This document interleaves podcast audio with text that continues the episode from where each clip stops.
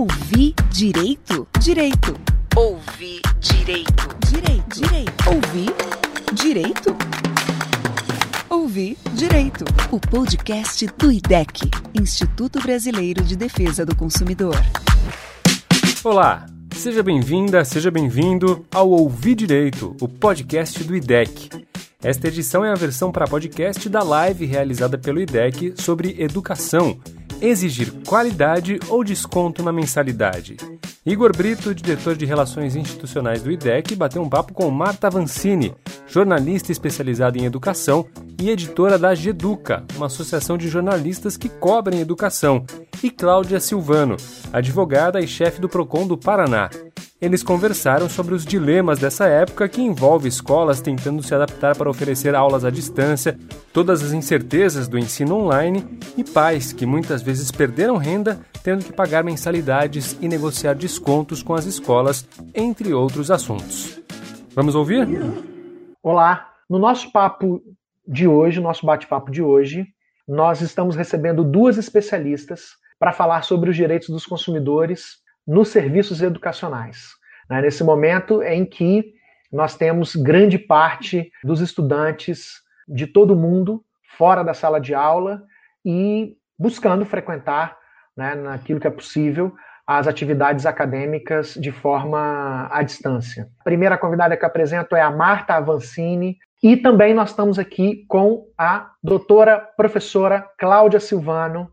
E aí, nesse momento de crise isolamento social, nós estamos acompanhando continuamente os conflitos e as negociações entre as instituições de ensino de todos os níveis e os alunos e suas famílias.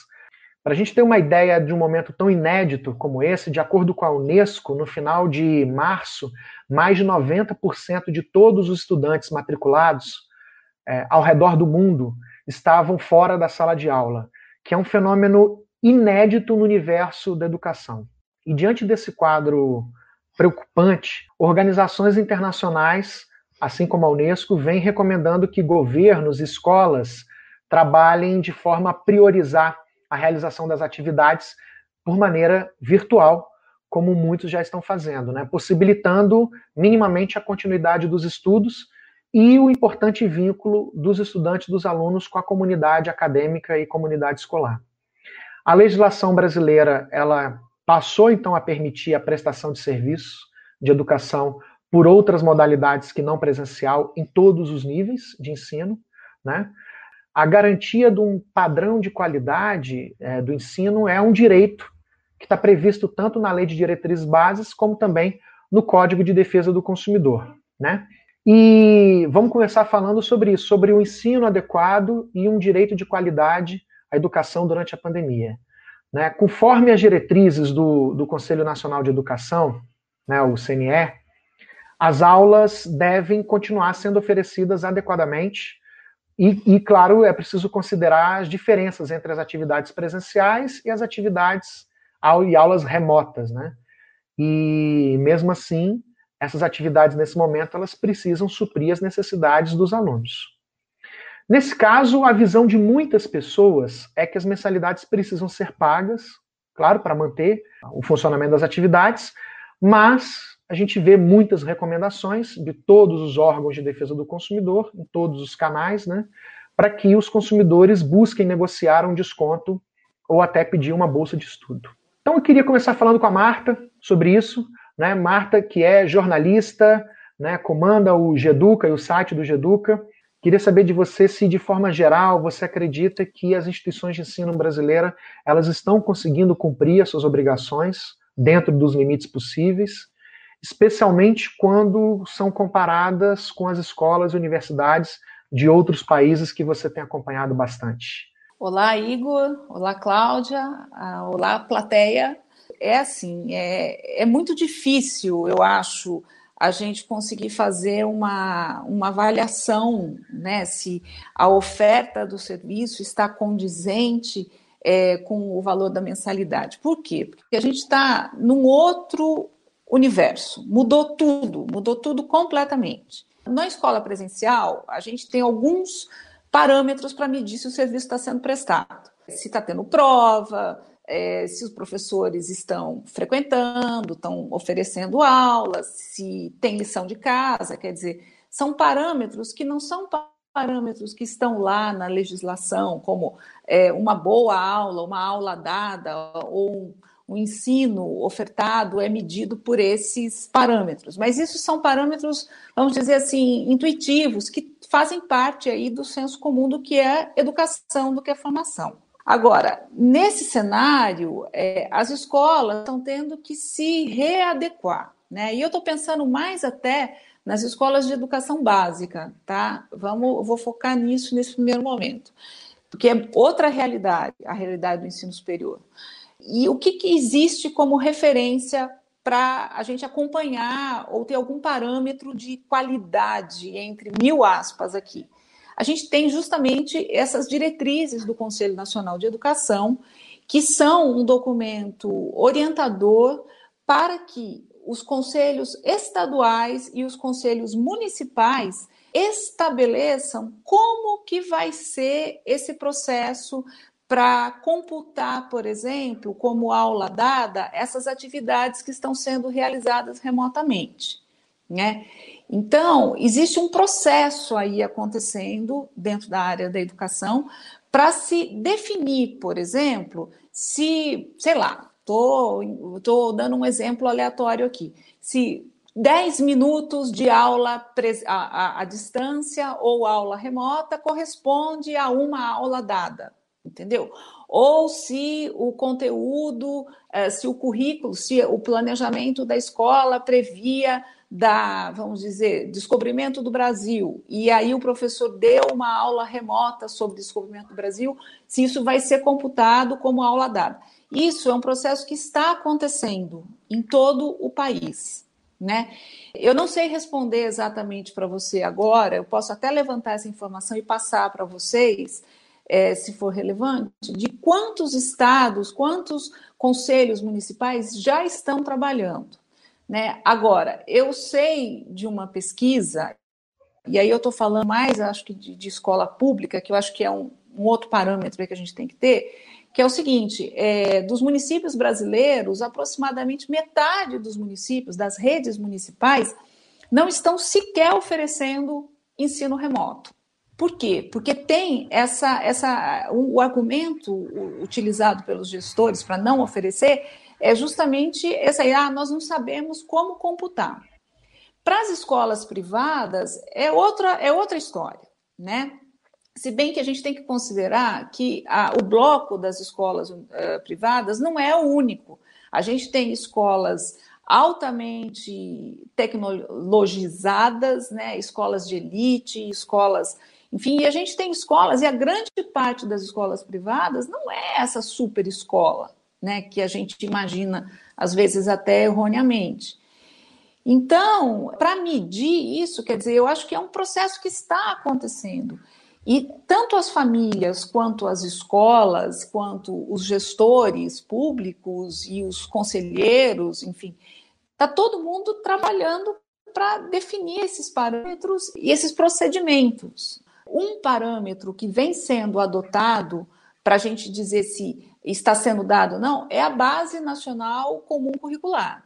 Né? A base ela é um documento que serve de orientação para as redes de ensino, para as escolas, é, terem um parâmetro do que, que o currículo tem que cobrir para que as crianças, os alunos, cheguem a determinadas habilidades no final do ano. Então, um parâmetro que a gente tem pra, de qualidade seria a base né? E que é o que muita gente está adotando aí como referência para produzir material, aula, etc. e tal. Mas eu vou parar por aqui porque eu quero ouvir a Cláudia. Joia. E, e... Cláudia, a Marta falou agora dessa dificuldade, né, de se buscar parâmetros, né? Então, em razão disso, talvez até de uma falta de parâmetro oficial, você acredita na possibilidade dos consumidores poderem reclamar nesse momento da qualidade dos serviços durante a situação de emergência? E eu pergunto disso com base até no que a Marta falou, há uma disparidade muito grande entre as diversas escolas, deve, né, escolas uhum. e faculdades que estão tendo um desempenho maravilhoso, né? Mas outras escolas e faculdades que talvez talvez tenham abandonado aí as famílias e os, e os alunos, né? Em razão dessas diferenças locais, regionais e também das diferenças de cada esforço de cada empresa, você acredita na possibilidade das pessoas, das famílias, estudantes poderem é, discutir a qualidade dos serviços durante esse período de emergência? E, e te pergunto se os consumidores têm procurado os PROCONs para poder questionar a forma que as escolas e as faculdades estão ministrando as aulas nesse momento. Bom, primeiro quero agradecer a oportunidade de conversar com vocês aqui, é, com o IDEC, com a Marta, com o pessoal que está nos ouvindo. Esse tema é um tema super palpitante, é um tema do nosso dia a dia. E, assim, só para você ter uma ideia, Igor, dos questionamentos em termos de quantidade, né? É, mais formulados, sem dúvida nenhuma, a questão da mensalidade escolar é o tema que tem nos chegado com mais frequência, né? Ele se tornou tão volumoso, a gente fez um, uma espécie de um FAQ no site do PROCON, né, com as orientações que nós estamos dando e qual o endereçamento que o consumidor deve dar se não houver, enfim, atendimento por parte das empresas. Né. É, o consumidor está, sim, é, buscando informações, ele está buscando uma, o diálogo com as escolas. O que a gente está vendo é os grandes grupos fechados né, para o diálogo, ou pelo menos não tão dispostos, porque é, a Marta falou uma coisa bem, bem interessante, né? É, vamos lá, vamos estabelecer parâmetros, né? Quais são os parâmetros que vão nos guiar para a gente ter uma ideia se, se, no mínimo, a qualidade ou uma qualidade mínima é, do ensino está sendo alcançada, enfim, dentro desta realidade. Né? As escolas não sabem, os pais não sabem, e isso está causando um conflito. Né? É, essa falta de comunicação, essa falta de informação, essa falta de diálogo, porque as escolas não sabem o que dizer. Né? É tudo tão novo é, e tão surpreendentemente é, novo que ninguém sabe o que dizer. Né? As escolas não sabem como se comportar em relação aos pais, aos alunos, né? Aqueles grandes grupos porque são é, têm uma estrutura melhor, acabam fechando a possibilidade de diálogo, e as escolas, né, grande parte, a Marta mencionou, são pequenas escolas, não sabem o que responder, não sabem como se comportar em face dessa dessa situação que a gente está vivendo agora. E claro que isso é torna um ambiente é, propício aí para o conflito, né? É, por exemplo, a gente recebe muitas pessoas dizendo o seguinte: olha, meu filho está tendo aula duas vezes por semana, né, pela internet, é, manda-se é, atividades para que o aluno faça sozinho, né? E uh, eu não acho justo pagar, vamos lá, mil, dois mil, sei lá quantos, quantos dinheiros é a mensalidade. Então é esse, esse tipo de reclamação que a gente está recebendo aqui, né? Mas aí do outro lado também não há o suporte de dizer, olha, não adianta eu pegar o teu filho de seis anos de idade e colocar ele na frente de um computador durante três horas diárias ou quatro horas diárias, porque o efeito disso, quer dizer, não vai ter, em termos de aprendizado, não vai ter nenhum resultado efetivo. Né?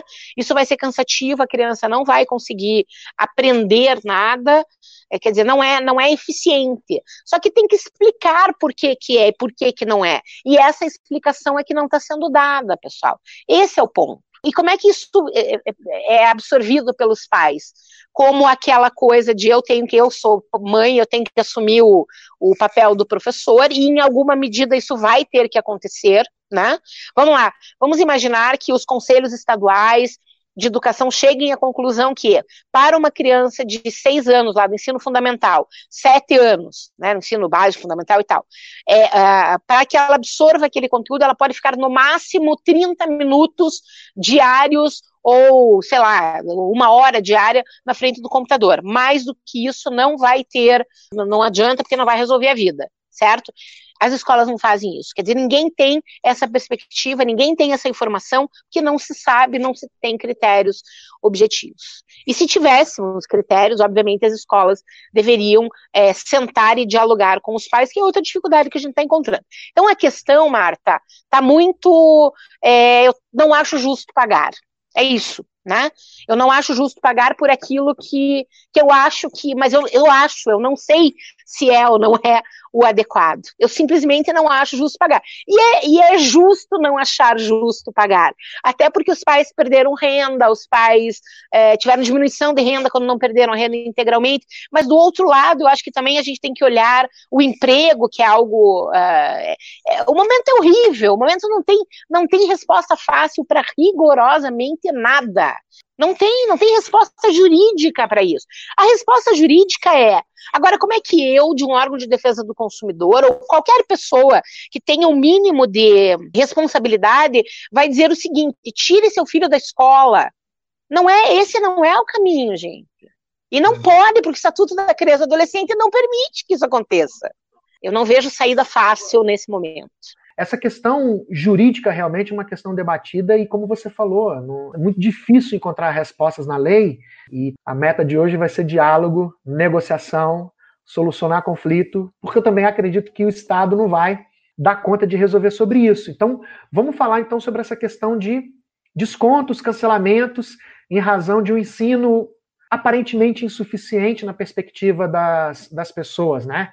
Que na perspectiva das famílias, como está ficando claro, né, e dos alunos, se as aulas e atividades remotas elas foram reduzidas a níveis muito inferiores, tem essa dessa percepção das pessoas, é, os consumidores, claro, como em qualquer tipo de atividade, serviço e mercado, eles vão ter um movimento de exigir um desconto, como você falou, Cláudia, até com muita legitimidade, porque a, a experiência deles é que contrataram um serviço diferente daquele que está sendo oferecido, entregue, né? Agora, no caso das aulas online, ela, então elas seriam inviáveis também, como no caso de educação infantil que você falou. É, acho que com muita razão também as pessoas se sentem é, é, não sendo obrigadas a pagar integralmente por toda a mensalidade, é só um gesto talvez de lealdade, no sentimento de solidariedade. Nós do IDEC estamos, nos colocamos inclusive nessa posição ao lado das angústias das famílias, né? Ajudando inclusive a, a especialmente nesses casos em que a gente tem aí grupos econômicos escolares que simplesmente estão abandonando os pais e ao mesmo tempo coagindo as pessoas, né? Dizendo que, olha, eu é, vai ser desse, desse jeito, não vou negociar, vou cobrar a mensalidade integral. Se você está insatisfeito, é, retire seu filho da escola e ainda vou cobrar multa e vou denunciar você por estar tá negando educação para o seu filho, né? É, é, do lado desses pais que a gente se posiciona nesse momento quando há essa desvantagem, esse desequilíbrio totalmente, né?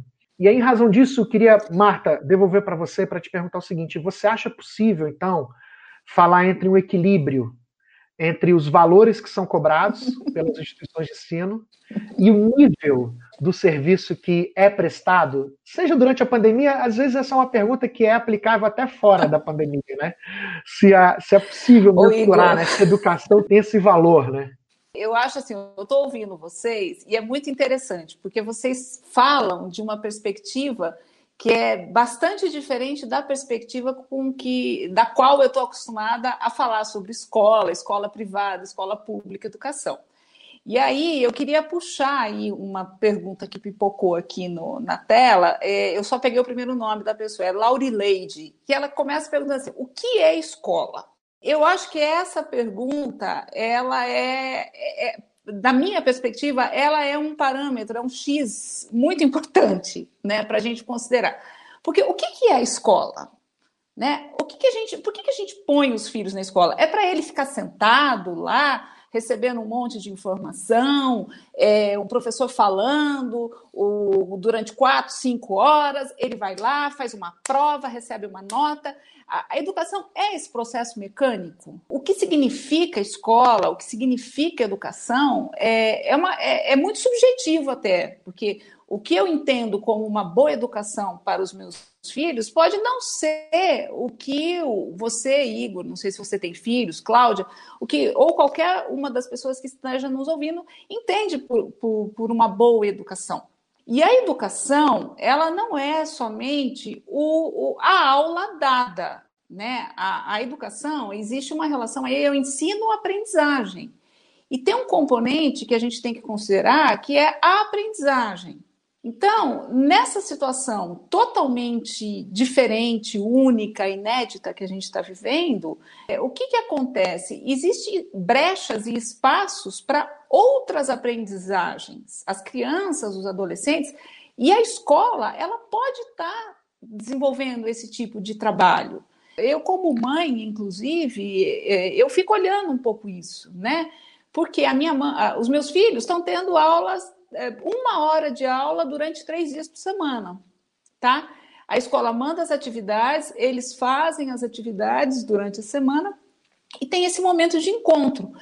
Eu acho que está suficiente. Então, é, é, são, isso é muito difícil de, de dizer, né? É, porque tem a ver com a relação é, que a família tem com a escola, o alinhamento que a família tem com a proposta pedagógica da escola, uma série de coisas. E eu acho que tem um componente aí que a gente tem que levar em conta nessa discussão, se o valor da mensalidade é justo ou não. Eu não estou defendendo uma coisa ou outra, eu estou fazendo aqui um papel meio de trazer complicadores para o nosso debate, tá? Que é a questão dos professores.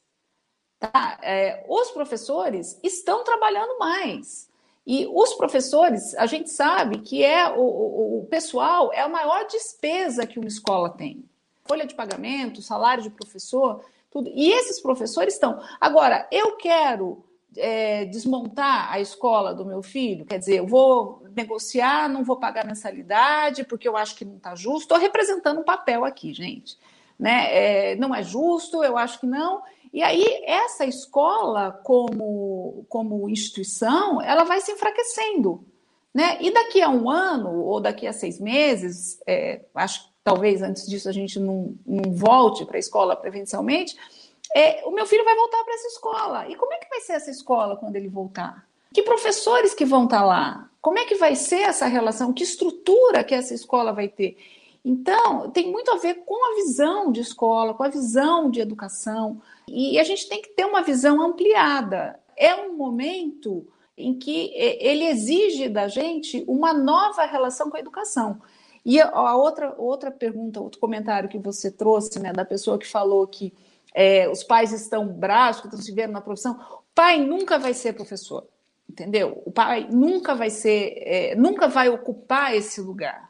Né? E se a escola está pedindo isso para o pai, eu acho que isso sim é uma coisa que o pai tem que negociar, tem que conversar. Escuta, vocês estão exigindo que eu ocupe um lugar que não me cabe. Né? Agora, exigir um, um serviço ou uma, um tipo de atividade que seja condizente né, com, a, com o momento, com as condições, etc., isso eu acho que é pertinente. Agora, é, eles falam, ah, não, essa, essa visão linear de, ah, não, são tantas horas de aula, diminuiu 30%, então eu vou diminuir 30% o valor que eu pago. Eu não sei, isso é muito pessoal, né? Eu acho que é de cada um, mas a gente tem que levar em conta algumas coisas, né? Tem que levar esses, esses parâmetros em conta. Marta fez uma colocação agora final que eu acho muito bacana de destacar, porque esse é um ponto mesmo de muita angústia das pessoas, né?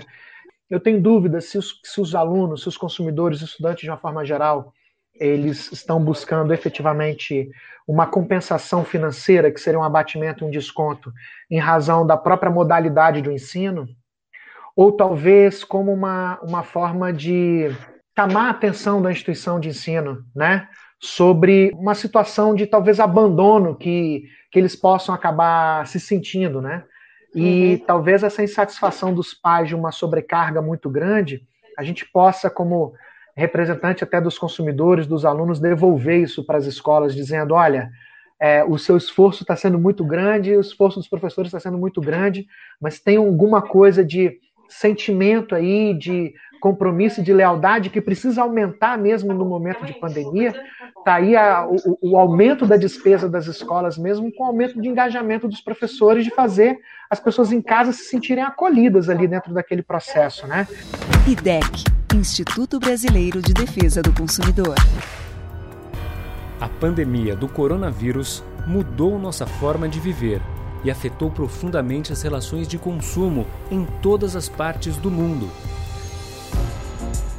para informar e defender os direitos dos consumidores durante a pandemia, o IDEC preparou e atualiza regularmente um especial focado nas dúvidas dos consumidores em tempos de coronavírus. idec.org.br/coronavírus. Sua saúde, seu bolso, sua casa, sua cidade, seus direitos. Acesse, entenda e compartilhe. Defenda os seus direitos e os de milhões de consumidores. idec.org.br barra coronavírus. A gente tem uma pergunta do Facebook. A gente tem que falar, é o Fábio Scolari. Ele pergunta se a, a concessão de desconto linear pode prejudicar sobremaneira pais que necessitam de um desconto maior.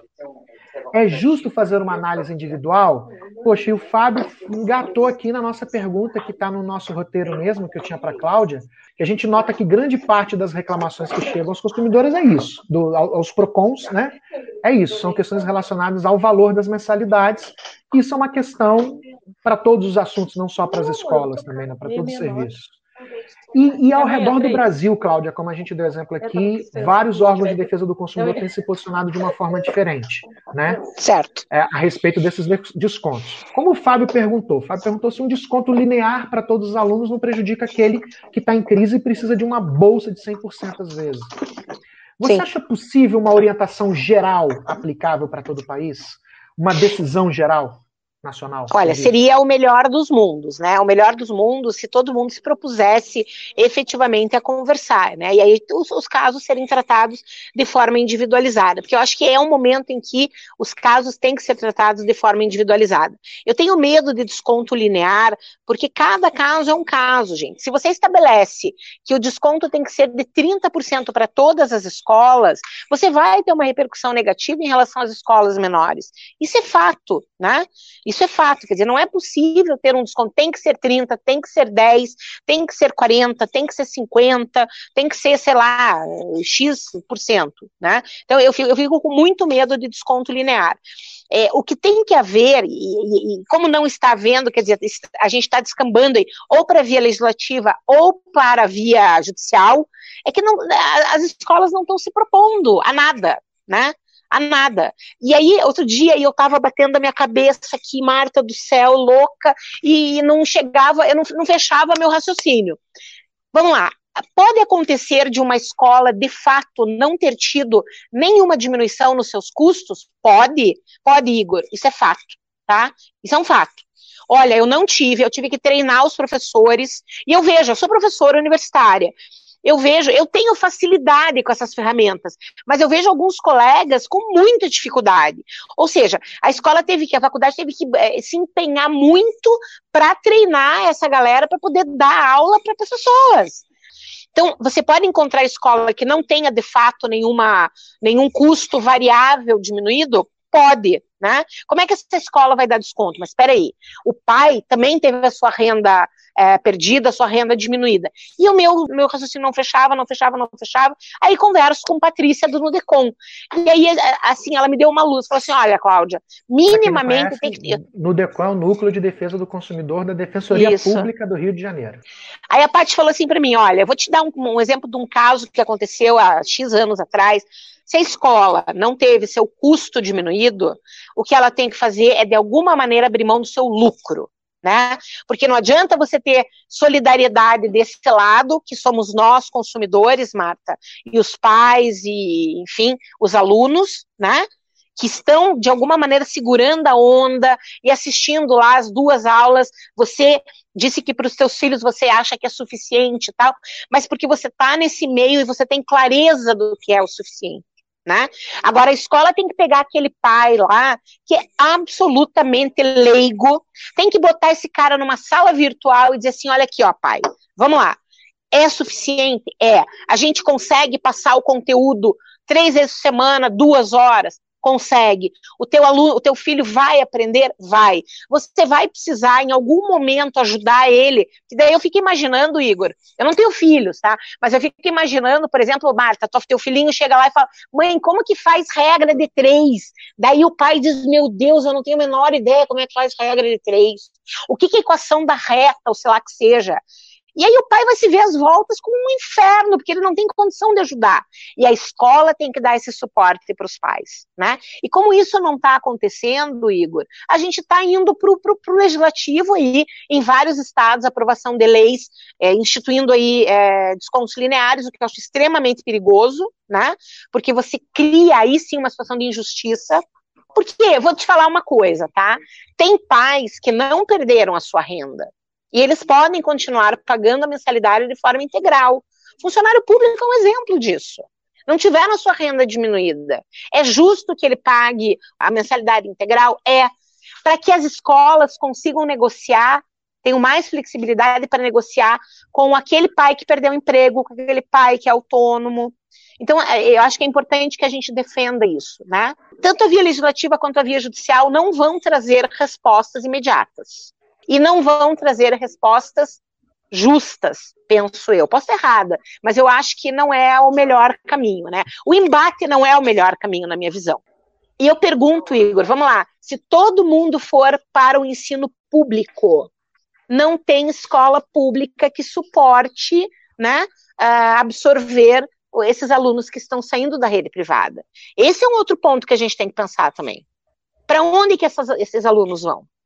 Tudo bem, rescinde o contrato, ok, tá lá com uma declaração de matrícula na outra escola, mas pra, não tem, não, não, não suporta. Então é, é, é um outro desafio. Sobre isso, eu acho que algumas escolas até reduziram parte das suas despesas, energia, água, equipamentos, né? Que possam ser diretamente relacionados com uma definição do valor. Mas é possível, como Marta também mencionou, por outro lado, que as escolas tenham tido uns gastos maiores agora na implementação de novas tecnologias. Né? Nós do IDEC acreditamos que isso pode acabar influenciando sim as negociações sobre os descontos, mas ao mesmo tempo pode também não ser relevante ao ponto de impedir que as, os estudantes as famílias exijam algum tipo de adaptação, né, do preço em razão da adaptação do serviço, né? E eu acho que a transparência, como você falou, Cláudia, é um, é um elemento chave também, né? Um elemento chave que, inclusive, a, a, lei brasileira já exige. Nenhuma escola, por exemplo, pode aplicar um reajuste se ela não divulgar antes quais foram as despesas dela. Eu acho que fornecedor tem um nível de exigência sobre transparência de preço do que, do que as escolas. Né? Em razão disso, a gente, o IDEC até disponibilizou para todos os consumidores, os, os, dentre os nossos modelos de cartas, para que as pessoas possam exigir a planilha de custo que uhum. é um dever previsto na lei brasileira, né, na lei 9870, obriga que as escolas apresentem, mas normalmente elas apresentam só na época da rematrícula. A escola do Luizinho manteve as aulas de forma online durante a pandemia, mas a mensalidade. A escola da Priscila deu 50% de desconto na mensalidade, mas as aulas online. Sabe o que os dois precisam? De equilíbrio nessa balança.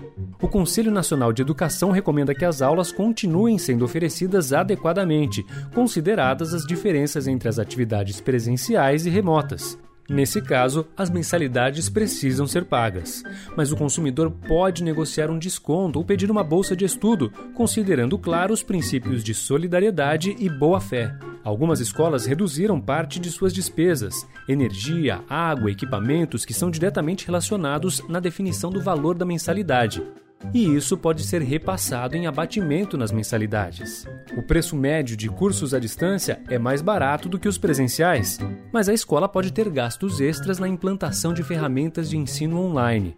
Nessa situação, o IDEC recomenda que os pais e alunos solicitem a planilha de cálculos para que possam conferir os gastos e, inclusive, questionar o valor cobrado. Acesse idec.org.br para saber mais e buscar um equilíbrio entre qualidade e desconto no ensino ensino. E aí agora é o momento das nossas perguntas. A gente tem umas perguntas ainda muito boas. Eu vou seguir essa ordem e devolver aqui para para Marta. A gente tem perguntas pré-selecionadas. Um comentário da Luana que eu achei interessante registrar, Luana Silva, ela registrou que muitos professores estão se esforçando muito. É super admirável Sim. a dedicação deles. Eu acho que ela fala, né, como ou mande aluno ou estudante, né? Mas o ensino remoto, ela acredita, jamais chegará ainda no nível da qualidade do, do ensino presencial. Marta, vou começar com você. Perguntas, perguntas difíceis, hein? Como eu posso identificar se o que a escola ou a faculdade está oferecendo como serviço educacional nesse momento representa um padrão identificado ou recomendado pelo Conselho Nacional de Educação?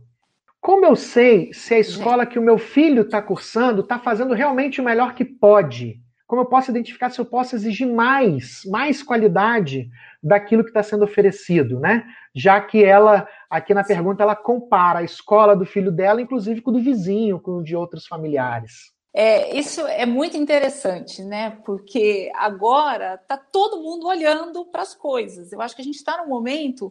Então, de repente, a gente, como pai, como mãe, a gente está olhando: peraí, que escola é essa? A escola do meu filho, né? O que, que ela traz? Agora, onde que os pais podem recorrer para saber aí como é que a escola funciona?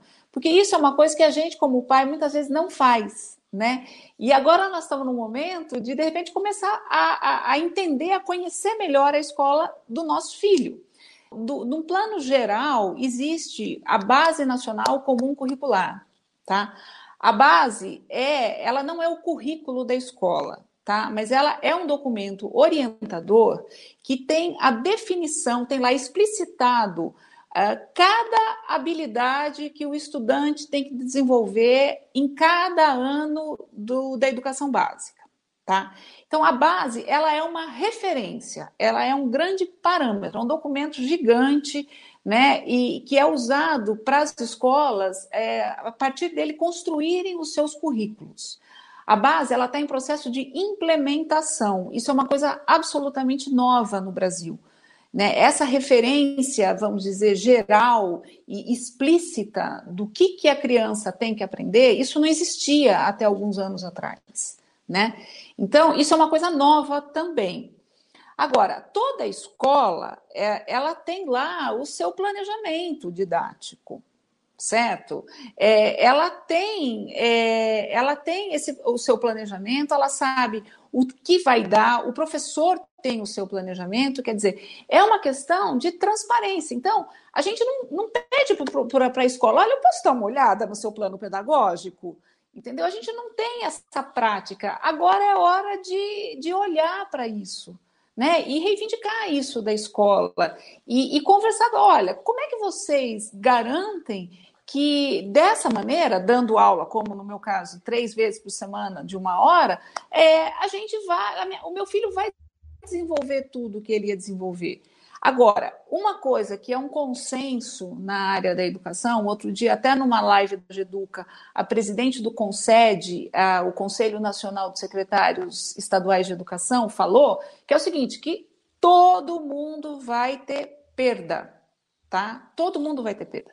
Então, a gente não pode trabalhar. O parâmetro antigo, gente, não funciona nesse novo contexto. Né? Isso que é por meio do diálogo, por meio da transparência, por meio dessa, de, dessa, dessa abertura da escola, porque a escola tem que abrir essa caixa preta do pedagógico também, entre aspas, né? Quer dizer, o que, que é, afinal de contas, como é que vocês trabalham? O que, que é, o que, quais são as metas? Existem metas ou não? Por que, que não existe? Então é a hora de família e, e escola estarem juntas nesse processo. Talvez o que mais se fala, Marta e Cláudia, que eu fico acompanhando e lendo, investigando sobre o que os sociólogos, inclusive, estão falando, prevendo para as relações sociais na pós-pandemia, as relações entre sociedade e empresas, sociedade e Estado, é que efetivamente o mundo pós-emergência vai exigir uma maior participação das pessoas nas decisões. E eu acho que isso que Marta pois falou é. é muito importante, porque as pessoas agora elas entenderam a importância de compreender o processo educacional dos seus filhos, porque a escola está dentro de casa. Acho que nunca um pai e uma mãe tiveram tão próximos da sala de aula, porque elas estão assistindo. Veja, primeira vez que você pode assistir a aula de um, de um, de um seu filho, você está vendo a professora, né? Tem uma pergunta muito boa aqui da minha amiga Mayádila Silveira, lá de Brasília que ela precisa mesmo de uma ajuda. Olha, a minha filha de quatro anos estuda na escola Coque de Brasília. E ao tentar um diálogo com a escola em relação ao ensino e valores cobrados, porque minha filha está tendo uma grande dificuldade de acompanhar, que é um caso também, a educação pressupõe isso, né? Cláudia, professora também, a educação, os processos educacionais hoje pressupõem o acompanhamento individual, o reconhecimento que cada aluno tem uma evolução diferente, né? E no caso dela, ela reconhece que a filha dela de quatro aninhos está tendo uma dificuldade de acompanhar as aulas à distância, mas a escola foi bem clara. e disse que a forma como eles estão ministrando a aula era a melhor forma. Ah, então ela questionou sobre a mensalidade e eles informaram que eles não vão diminuir. Ela cogitou cancelar a matrícula, né, provavelmente para transferir para outra escola, porque as escolas, obviamente, estão de portas abertas agora né, para poder receber. A concorrência está extremamente acirrada. Então ela cogitou cancelar a matrícula e informaram que ao fazer isso, ela pagaria uma multa referente ao cancelamento e, inclusive, em cima dos outros meses que ainda estão por vir. O que, que ela faz? Esse tipo de, de posicionamento vai de encontro né, com a, a, posição da maioria dos PROCONs, que não pode ser cobrada multa e tem base legal, né? E que protege o consumidor nesse sentido, ou seja, o consumidor pode resolver o contrato sem o pagamento de multa. Então, Mayadla Entra lá no site do Procon Paraná, é, você vai encontrar um banner azul, assim, com as principais perguntas e respostas, e ali tem a base legal que vai te orientar, né, para você rescindir esse contrato sem o pagamento de multa. Quando as pessoas começaram a chegar aqui no Procon, além de informar quais eram os direitos do consumidor, Marta, Igor e o pessoal que está nos ouvindo, a gente tem que dar um endereçamento também, né? Não adianta dizer, tá, teu direito é esse, mas e aí? O que, que você faz com o teu direito? Como é que resolve isso? Então a gente a, a, abre reclamação, estamos abrindo reclamação. Seria um típico caso, Igor, de abertura de reclamação para uh, o quê? Uh, rescindir o contrato sem ônus para o consumidor, com base no artigo XYZ, tanto do Código do Consumidor quanto do Código Civil, né? Esse tipo de postura das escolas, sabe, é, é fechar as portas na cara do consumidor, entendeu? É a pior das, das respostas, que é aquela resposta do não, sem nenhuma explicação, porque assim, vamos lá, a criança não está se adaptando, né? Então, o que, que a escola minimamente teria que fazer? Vamos lá, vamos ver se essa é uma situação de mais alunos, que pode ser uma situação pontual, né, do aluno não se adaptar realmente, o aluno tem alguma dificuldade é, nesse momento de assistir aula pela internet, uma criança bem pequena e tal. Entender, esse, essa situação está acontecendo com mais alunos? Né? E aí, não, não está acontecendo com mais alunos. E aí negocia com essa mãe, conversa com essa mãe. Então, é, é só, só se perde quando não se abre as portas para o diálogo. Então, mas de qualquer forma, é isso, né, Cláudia? É, é o momento do, do, do, esforço pelo diálogo. Só que eu acho que o esforço maior até das empresas, todas as empresas Com agora, é uma questão de sobrevivência. O, claro. a, a, lógica do mercado de consumo se inverteu, como a gente falava recentemente em você, e nunca um consumidor teve tanto poder de barganha, porque há um excesso de oferta de serviços e uma diminuição de demanda. As pessoas estão em casa, não estão preferindo né, consumir uhum. é, cada vez menos. Né? A gente está encerrando e tem uns assuntos também dentro de, da, das questões educacionais que eu queria dar uma dica. Eu gostei muito, estou né, lendo sempre, acompanhando bastante o site é, do Geduca, né, que é a Associação dos Jornalistas de Educação site que é, que é de responsabilidade da Marta Avancini, e ali é, algumas questões que a gente não deu tempo de falar aqui, que são alternativas para a educação infantil, e como a gente pode pensar o futuro do ano letivo no contexto de uma incerteza provocada pelos vírus. É tema aí para muita discussão, e eu recomendo vocês procurarem lá o site do Geduca, que eu particularmente vi, Geduca com J de jornalista Educa, para vocês verem essas discussões interessantes também. E a respeito dos direitos dos consumidores, ou seja, de todos os assuntos, eu quero de novo divulgar para vocês né, o site do IDEC, que você vai encontrar uma série de orientações sobre todos os seus direitos. O site do IDEC é basicamente um grande portal, dos maiores portais de informação sobre direitos do consumidor, e a gente está num esforço muito grande, toda a nossa equipe de especialistas e de comunicação, para manter uma seção do nosso site diariamente atualizada, www.dec.org.br barra coronavírus, e ali você tem uma série de informações importantes sobre seus direitos, inclusive sobre essas questões educacionais, né? Mais uma vez eu queria então agradecer né, as nossas convidadas, Marta Avancini, Cláudia, Silvano. Foi uma satisfação enorme fazer essa live. Eu estava numa expectativa grande que foi atendida, porque eu tinha também muitas questões para colocar. Esse é um tema que, que interessa muita gente. E queria então reforçar o convite para você que ainda não se associou ao IDEC, para que você considere essa hipótese de visitar o nosso site, acessar a parte de apoio e de associação. Você, como associado do IDEC, além de apoiar todos os nossos trabalhos, a defesa dos seus direitos por meio das nossas causas que nós patrocinamos, é, você também pode contar com acesso a uma orientação com os nossos especialistas de todas as áreas de direitos do consumidor, presencialmente quando a quarentena acabar e antes ou depois da pandemia, especialmente agora também por e-mail, por telefone, todos os dias, e acesso a mais de 400 modelos pré-formatados de cartas, notificações, modelos de pedidos e reclamações para resolver toda espécie de problema de direito do consumidor que você possa ter, além de ter acesso a conteúdos exclusivos da revista do IDEC. E é isso, passa a palavra agora para Marta para sua despedida final. Bom, eu queria agradecer mais uma vez por, pela, por estar aqui. Achei muito legal, muito interessante essa, essa interface aí que a gente criou, né? Dessa, das questões educacionais para as questões do direito. E eu acho que tem duas coisas aí que eu só queria chamar a atenção, tá? Que pode ser útil para as pessoas. Primeiro, essa transposição automática aí que algumas escolas estão fazendo da aula presencial para aula virtual. Existe uma recomendação, eu não vou me lembrar agora de direito, mas existe uma recomendação. É, eu acho que a ABED, a Associação Brasileira de Educação à Distância, tem isso, que tem uma proporção adequada entre a aula, a aula presencial e a aula, e a aula virtual.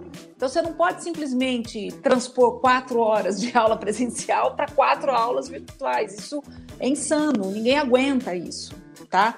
Então, e tem muita escola fazendo isso tá? Isso não é adequado e isso não está correto. A outra coisa que eu queria chamar a atenção é com relação à educação infantil. Esse é um tema que está super forte nesse contexto e a, a recomendação do Conselho Nacional de Educação é para que as escolas orientem os pais é, essa coisa de aula direto, aula virtual, direto para criança de educação infantil, isso não é adequado e, inclusive, não é permitido pela legislação tá? Isso é uma coisa que precisa tomar cuidado, certo? E no mais, eu queria reforçar esse convite ao diálogo, né? Eu acho que essa transparência, eu acho que esse foi meio o tom do nosso debate aqui. E eu acho que essa é a chave, gente. É, é por aí que a gente vai conseguir atravessar esse período. Cláudia, dá um alô para todos os seus seguidores aqui. Quero agradecer, Igor. Acho que, é, acho que a questão é essa mesmo: é dialogar, é conversar para a gente poder passar por esse momento, que é um momento tão doloroso, que é um momento tão complicado, com menos dor possível, né? Então vamos tentar, vamos investir na conversa, no olho no olho, na transparência, para a gente poder ultrapassar esse momento horroroso aí que o mundo está está passando. Obrigada, obrigada, Igor. Sabe que eu sou, acima de tudo, tua fã. Quero deixar um beijo para Ana Navarrete, você que é maravilhosa, Ana, e obrigada pela oportunidade mesmo. Beijo grande, pessoal. Obrigado, Cláudia. Obrigado a todos os colegas do IDEC, toda a equipe de comunicação, toda a equipe de tecnologia. Grande abraço. Até mais. Ouvir direito? Direito. Ouvir direito. Direito. Direito. Ouvir direito? Ouvir Direito, o podcast do IDEC, Instituto Brasileiro de Defesa do Consumidor.